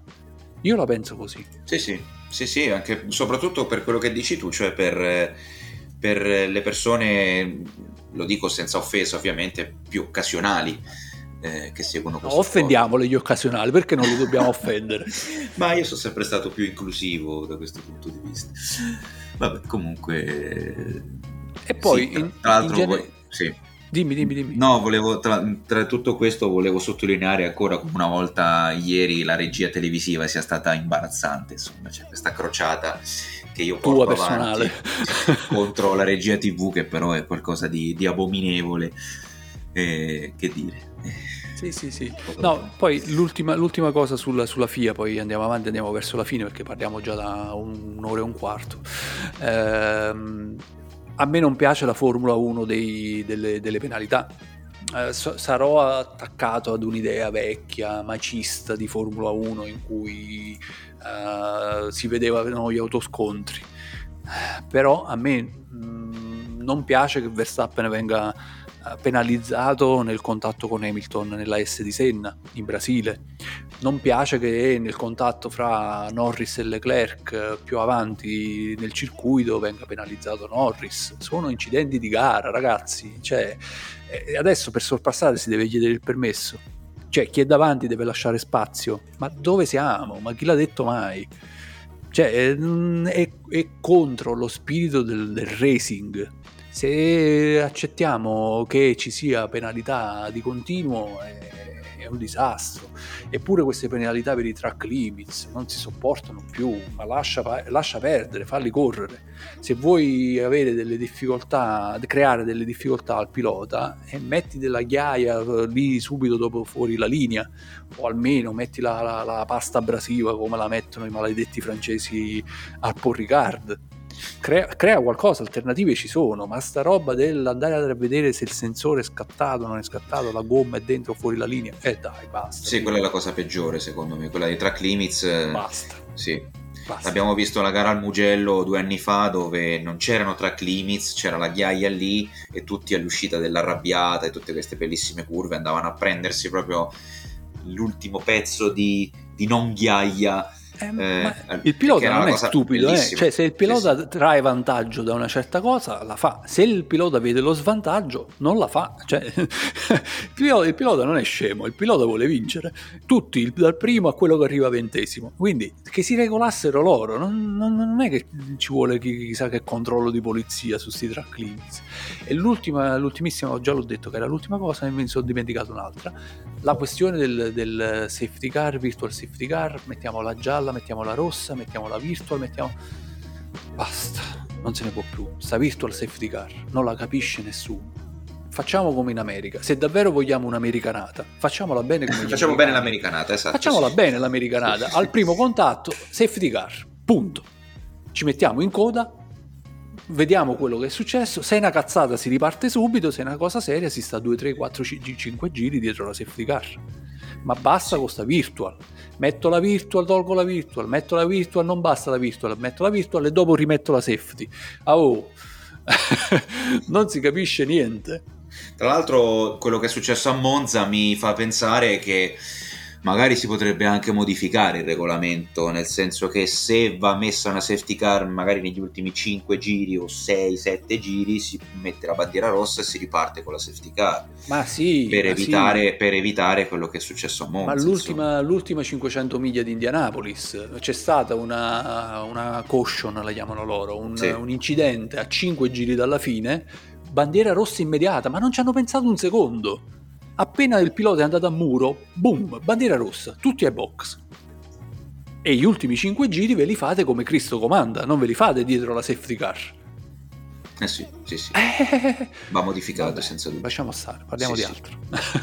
Senti, lasciano la Formula 1 Vettel e Ricciardo. Vettel che dici? Se n'è andato un po' troppo presto perché le ultime gare ha tirato fuori belle prestazioni. È vero, è vero, però è eh, che dire, evidentemente le, le occasioni contrattuali erano quelle che erano. E evidentemente la fiducia nel sviluppo dell'Aston Martin eh, non ce l'ha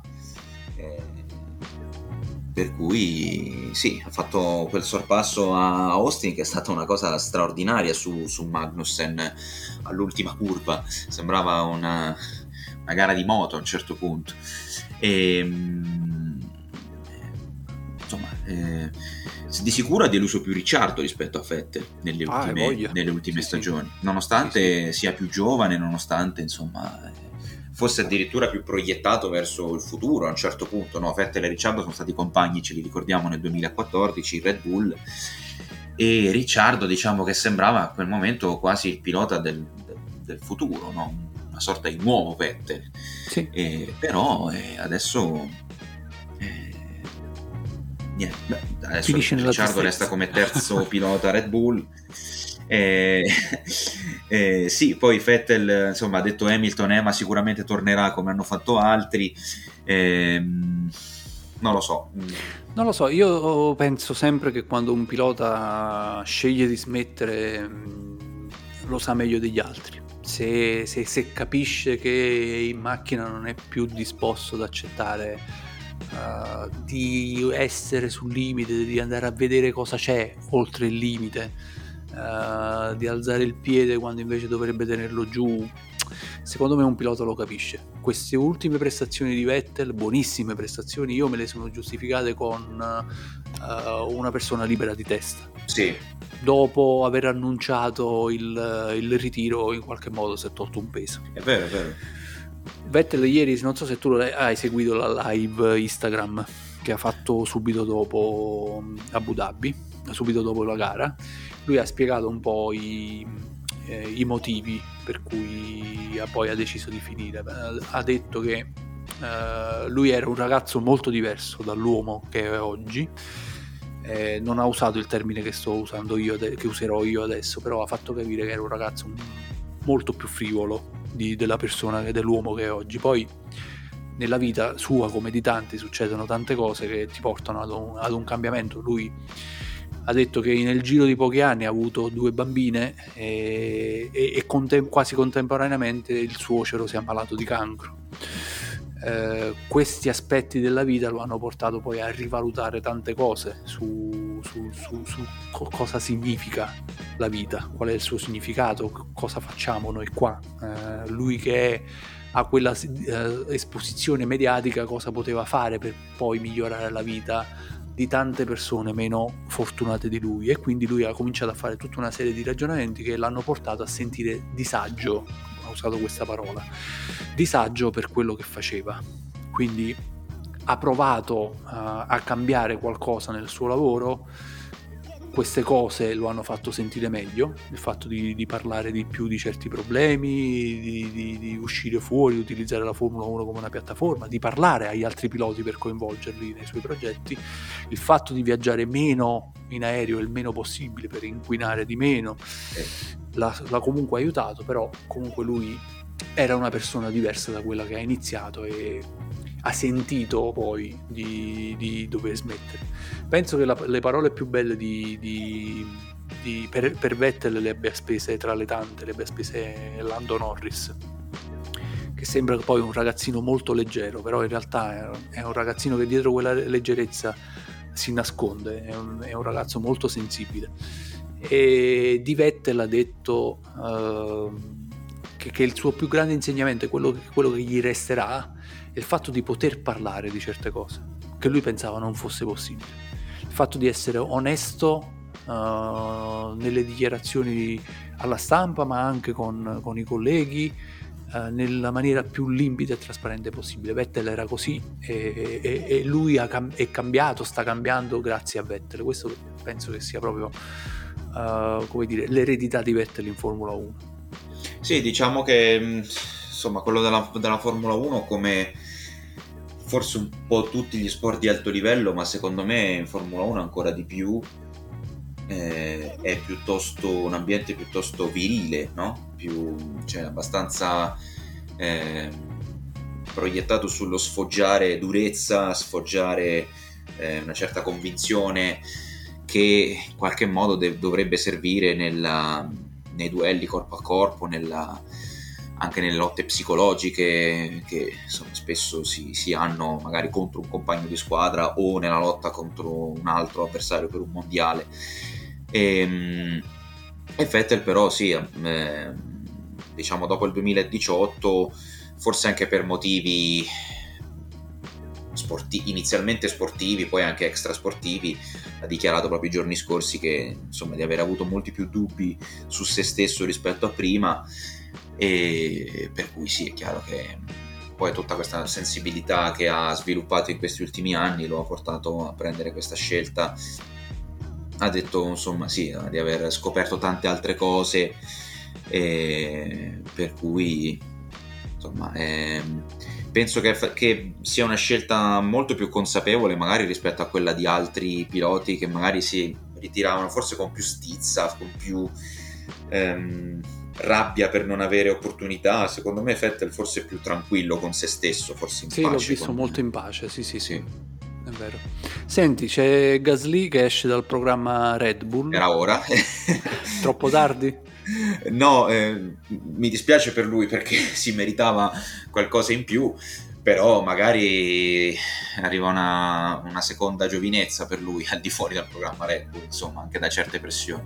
Sì, lui va a finire in Alpine dove farà coppia con Ocon, noi gli mandiamo i nostri più grandi in bocca al lupo perché ricordiamo a tutti che Ocon è un pezzo di merda. Sì, eh, sottoscrivo e, e, tra l'altro due francesi in un team francese, vado a memoria dai tempi della, forse della Ligier di qualche anno fa adesso sì, eh, la situazione è già sì. molto tesa e ancora non si sono incontrati prima, la prima volta, al punto che il team principal di Alpine ha già detto uh, due settimane fa, uh, ripeto, Gasly nel box dell'Alpine non ha ancora messo piede uh, e il, il team principal ha già detto i due ragazzi dovranno andare d'accordo. Non ah, possono, ah, mettere, non possono, lottare l'uno con l'altro perché sennò è un disastro per tutti noi per lo sviluppo della macchina quindi si mettessero l'anima in pace. E se ci hai fatto caso, nelle comunicazioni radio è cambiata la comunicazione verso Ocon, sono diventati molto molto più duri, mentre sì. prima erano un po' di manica larga, lasciavano fare, mentre adesso già sono diventati molto molto più rigidi con Ocon. Speriamo bene perché io non la, non la vedo benissimo. No, però eh, insomma eh, è vero anche che se, se si comporta in questo modo con Alonso, che non è un, insomma, uno molto tenero, eh, evidentemente il suo carattere questo è abbastanza incorreggibile, per cui eh, non la vedo bene neanche io, sinceramente. No, no, no, no, assolutamente. Comunque ho controllato adesso statisticamente l'ultima volta che la Ligia ha schierato due piloti francesi dall'inizio alla fine, 1989, Arnoux e Grillard. Molto bene. Era una certa una curiosità. Sì. Viva le lumache. Allora, senti, eh, c'è anche Schumacher che esce dal programma Ferrari. Secondo te è una grossa perdita, al di là del fatto che Schumacher, eh, eh te lo chiedo, merita secondo te la, meritava la Formula 1? Allora, meritava la Formula 1 secondo me sì, perché comunque ha vinto Formula 3 al secondo anno e Formula 2 al secondo anno eh, però meritava di continuare adesso, eh, forse no, eh, perché comunque arrivano eh, i giovani, eh, forse arriverà anche Drugovic che partirà per ora come pilota di riserva eh, Aston Martin. E Schumacher mi sembra che avevamo fatto la puntata dopo, dopo l'Austria dove aveva ottenuto tra l'altro i migliori risultati in, in Inghilterra e in Austria. Sembrava aver percorso la stessa traiettoria che aveva fatto nelle, proprio nelle formule minori, cioè che sembrava esplodere da metà del secondo anno in quella categoria in avanti. Eh, è lì che ha costruito le sue vittorie in Formula 3 e Formula 2. Però si è fermato lì, si è fermato a quel sesto posto dell'Austria e poi io capisco anche Steiner che insomma ha eh, speso un bel po' del budget per riparare i danni fatti da Schumacher dagli incidenti al punto che ieri appunto gli hanno detto di non fare i burnout per non consumare le componenti presumo che siano veramente a corto di, di pezzi per cui eh, io capisco anche la scelta di Haas Uh, io devo dire da ho, ho dubbi, non, non, sono così netto. Mm, Schumacher ha fatto vedere cose buone, le ha fatte vedere più in qualifica che in gara. In gara mm, molto spesso non ha confermato i risultati del sabato, uh, si, è, si, per, si, è, perso uh, nella gestione uh, dei vari stint di gara. Eh, finiva per scomparire poi all'interno del, del, della gara, del, nel, nello schieramento. Non so cosa è successo all'interno di As, sinceramente, non, non, non so neanche se spiegarmelo con questioni economiche uh, o se spiegarmelo con, uh, con uh, il confronto con Magnus, che comunque è un signor pilota. Eh, quest'anno ha fatto, ha fatto, molto bene, quindi si hanno fatto proprio i conti della serva e sono andati a vedere i punti di Magnus e nei punti di Schumacher, che sono, se non sbaglio, esattamente il doppio, 24 a 12, qualcosa del genere. Eh, non lo so, sinceramente. Però, 25 a 12, sì. 25 a 12. Eh, sì. Non lo so, non lo so, devo dire la ho, ho i miei dubbi. Ho i miei dubbi. Eh, è vero che l'anno prossimo ci sarà Piastri, uh, De Vries. De Vries che comunque ha dimostrato di essere fatto un, un, un grande butto. Sì sì. sì sì. sì, sì, ha fatto un grande butto. Eh, però non so se, se, se, vale meno di un Sargent, se vale meno di un no. Tsunoda, non lo so, non lo so, non, non, non te lo so dire. Meno di Sargent non credo. Eh, tra l'altro Sargent ha annunciato proprio ieri perché ha conquistato gli ultimi punti della superlicenza che gli mancavano per essere eh, annunciato appunto da Williams. È una scelta che sinceramente mi desta molte perplessità anche perché tra l'altro eh, Sargent che fece una buona Formula 3 nel 2020 però con Prema che era la, la, il miglior team non aveva i soldi per passare in Formula 2 direttamente l'anno dopo, nel 2021, quindi non è neanche un pilota così dotato a livello economico. Eh, questi anni non è che abbia fatto poi granché sia Formula 3 che Formula 2 nel 2021-2022, per cui secondo me c'erano altri piloti, eh, magari che, che, anche la Williams poteva prendere eh, sulla propria area protettiva, come lo stesso Drugovic o magari provare a prendere Pourchaire che è un giovane francese molto forte di, di Formula 2 sì, Williams ha anche contatti con, molto spesso con Mercedes, i, i piloti li ha provato a pescarli anche da, da, dal, dall'orbita Mercedes, invece ha fatto una scelta boh, diversa. Quindi presto vedremo Andrea Chimi Antonelli in Williams. In Williams, esatto. Sì. Senti, allora mm, arriviamo all'ultima, all'ultima fase. Eh, diamo i, i premi dell'anno. Abbiamo dato dei premi condivisi e come l'anno scorso non parliamo del pilota migliore, del pilota peggiore, perché altrimenti questi premi li vincono sempre Verstappen e Latifi. Eh sì, esatto. Proviamo a parlare in maniera diversa, in chiave diversa, tra sorprese e delusioni. Uh, tra i piloti ci siamo parlati, ci siamo trovati abbastanza d'accordo che una sorpresa è stata la prima stagione di George Russell.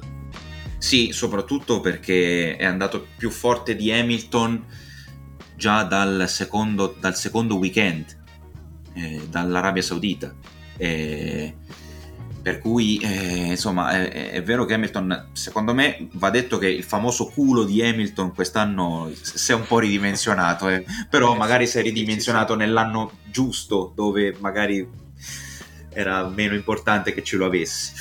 Eh, però va detto che Russell ha portato a casa una pole e una vittoria.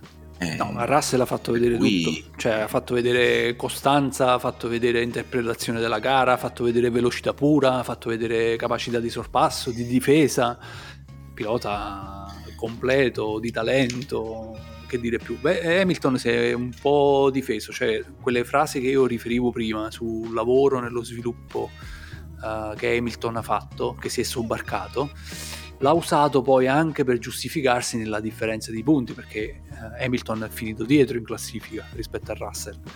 E come, come a dire io, io, ho lavorato avevo una macchina completamente squilibrata perché volevo aiutare gli ingegneri a capire i problemi dove erano. Quell'altro si faceva l'assetto per fare le sue prove le sue qualifiche la sua gara è logico che lui eh, performava meglio di me pensava solo a quello e quindi diciamo un po' di fastidio Russell a Hamilton l'ha dato Senza e non è dubbio. da tutti arrivare, arrivare, in Mercedes e dare fastidio a Hamilton. Eh? Al primo anno. Al sì, primo sì. anno. e tra l'altro i piloti secondo me ci tengono molto a vincere il confronto col compagno di squadra in classifica. Hamilton eh, ha perso quest'anno con Russell, aveva perso l'ultima volta con ehm, Rosberg nel 2016 e aveva perso con Button nel 2011. Quindi mm la famosa anche eh, frase eh, ma Hamilton non può essere accomunato a Schumacher perché Hamilton ha perso con Button, con Rosberg, adesso ce ne aggiungerne un altro a questa lista. Eh, eh sì, sì, sì, sì, un altro con cui non ha ancora litigato, eh, perché Hamilton ha litigato con tutti i compagni, con questo ancora non ci ha litigato. è presto. È presto? Sì. Dici? Perché sì, messo sì. di solito alla prima stagione? Pem pem, subito. Eh, Sì, però no? quando sarà un po' più competitiva la macchina, magari. Beh, vediamo l'anno prossimo. Sì. Senti, fra le delusioni Tsunoda, noi ci aspettavamo un salto di qualità quest'anno che non si è visto, non, non è stato aiutato dalla macchina che praticamente non c'era, tu mi dicevi prima che hai controllato la, la classifica, io non ci avevo fatto caso, Alfa Tauri è arrivata penultima e Tsunoda non ha, non ha brillato, non ha fatto vedere nessun passo avanti rispetto all'anno scorso. Per niente, anche perché è arrivata penultima a due punti dietro la Haas, che, che è una sconfitta clamorosa per Alfa Tauri e anche onerosa perché è un bel po' di soldi in meno. Eh, comunque con 20 punti in più l'Alfa Tauri sarebbe arrivata alla pari con Aston Martin e Alfa Romeo. 20 punti in- con due piloti in eh, tutte queste gare secondo me non era un'impresa impossibile e quindi è mancato chiaramente il Tsunoda l'apporto forse è mancato anche un po' Gasly va detto eh. però è chiaro che Tsunoda eh, ha fatto qui sto, sto guardando i risultati ha fatto una sola gara a punti nelle ultime boh mi sembra 15-16 eh, non è, non- è chiaro che non è al secondo anno non è un rendimento che ci si poteva aspettare da uno che tra l'altro Formula 2 comunque sembrava un- una, una buona, una buonissima promessa de- No, dell'automobilismo. infatti io per quello dicevo, cioè, ci, ci aspettavamo che, che- che- che uscisse fuori, che, ci facesse vedere che, il, il- il periodo di appannamento dovuto al cambio di categoria fosse passato e che finalmente eh, uscisse fuori. Io credo che non sanno che cosa farci pure in, eh, eh, in Alfa Tauri. Io sono convinto, magari sbaglierò, ma sono convinto che se fosse rimasto Gasly sarebbe andato via Tsunoda. eh. Alla fine se lo sono tenuti per non cambiare due piloti perché si sono trovati scoperti con Gasly che ha premuto per andarsene in Alpine. probabile Eh, sì, sì. Probabilmente se Alonso non eh, confermava il contratto con Alpine, non si apriva il buco per, per Gasly, Gasly restava in Alfa Tauri un altro anno, cambiavano Tsunoda. E Tsunoda invece resta lì, non mostrando nessun miglioramento. esatto Senti, invece, sorprese da parte dei, dei team, l'abbiamo nominata qui e lì, e io direi che la sorpresa è stata Alpine. sì sì Alpine che ha fatto, vedere, ha fatto vedere capacità di sviluppare la macchina, buona velocità, eh, piloti che hanno fatto punti entrambi eh, parecchie volte. nonostante avuto- si siano scornati parecchie volte insomma Esatto, quindi hanno, hanno avuto tanti problemi meccanici, eh, soprattutto su Alonso, però eh, è stata una di quelle, di quelle scuderie che all'inizio dell'anno è partita un po' lì mescolandosi nel gruppo e poi è salita. È arrivata a essere lì nei dintorni della quinta, sesta posizione in griglia, quindi subito dietro le prime tre. Eh, secondo me se, se continuano a lavorare così con eh, una crescita costante eh, Alpine può, può mh, diciamo mh, aspirare a, a- a un ruolo da a- come dire da outsider però inizia ad avvicinarsi alle posizioni da podio. Sì, poi sono un team ufficiale, quindi quello è, è sempre un- una discriminante che può essere un plus o un malus, però se, se riescono anche dalla, dalla Renault a dare comunque una buona, eh, una buona spinta, insomma. E quest'anno tra l'altro hanno battuto la McLaren nel, nel campionato e quindi anche Eh. questo porta soldi, chiaramente. Sì, sì, sì, sì, sì. E infatti Peccato- le- nelle, nostre, nelle nostre delusioni l'altra faccia di Alpine è proprio McLaren. sì, un solo podio. Ehm, eh, insomma, eh, un pochino ridimensionato anche tutta l'aura che si era costruita intorno a Norris dalle ultime due stagioni. Non che sia colpa di Norris, ovviamente, però eh, è chiaro che negli anni, negli anni scorsi l'abbiamo visto molto più spesso sfiorare la vittoria, anche molto spesso, in, ad esempio, in, a Sochi l'anno scorso. Eh, quest'anno chiaramente è stato più lontano dalle, dalle posizioni di, di vertice. La McLaren che ha perso quella- il suo tratto distintivo, che era la velocità nei, nei rettilinei, che aveva permesso di fare la doppietta a Monza l'anno scorso, e, e non ha però parallelamente migliorato la guidabilità della vettura, per cui eh, si ritrova ora come, come quinta forza. eh, un po' più lontana dalle prime, insomma, era molto più fastidiosa gli anni scorsi nelle, nelle prime posizioni. Sì, sì, è andato praticamente male tutto ed è andato male tutto da subito, cioè dalle primissime prove a Barcellona loro hanno avuto ti ricordi quel problema con i freni che non riuscivano a raffreddare, poi subito dopo si sono accorti che la macchina non aveva prestazione, eh, si diceva che le, le, facevano girare a vuoto per essere un po' più avanti in classifica perché eh, avevano anche poi problemi nel reperire sponsor e non volevano nascondersi, non volevano far capire che la macchina non aveva prestazione. Eh, non sono riusciti per molto tempo a ad ottenere eh, carico aerodinamico dal nuovo fondo, era una macchina che praticamente in curva non andava, hanno perso l'efficacia nei, nei, nei rettilini come dicevi tu, cioè è andato veramente tutto a carte 48, il rapporto tra i piloti non è, non è mai decollato, eh, veramente una stagione che, di, di, McLaren dove puoi salvare proprio poche cose, sembra il 2020 della Ferrari, cioè ci vuole un reset, non, non, non c'è base di lavoro ed è preoccupante per, per McLaren perché una stagione del genere la fai nella prima stagione in cui cambia la tecnologia delle macchine e questa doveva essere la tua piattaforma.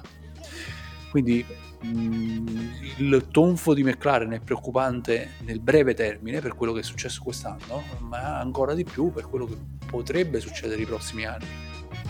Sì, poi bisogna anche chiarire qual è la, la, la, progettualità per il futuro, perché McLaren è un team che per tantissimi anni ha vinto mondiali e qui si ritrova ad aver vinto una gara in 10 stagioni complete per cui eh, che futuro può avere insomma portare avanti un team dove al massimo si può portare a casa un quarto o quinto posto nei costruttori eh, quando per anni si sono vinti mondiali su mondiali. Eh, non so Va bene, e su questo non so, ci salutiamo dopo un'ora e quaranta, eh, perché il non so è il sale della vita. Ricordati, diceva Luciano De Crescenzo, chi ha certezze è da temere. Infatti è Invece... la risposta preferita da, dal muretto Ferrari. Esatto, non so. Non, quindi, so. Eh, non è un caso, insomma. Va bene Federico, ti saluto, grazie di tutto. Eh, quindi alla prossima al 2023 a questo punto. Che esatto. Eh... Buon riposo a tutti. Buon, buon anno, buon, buon capodanno.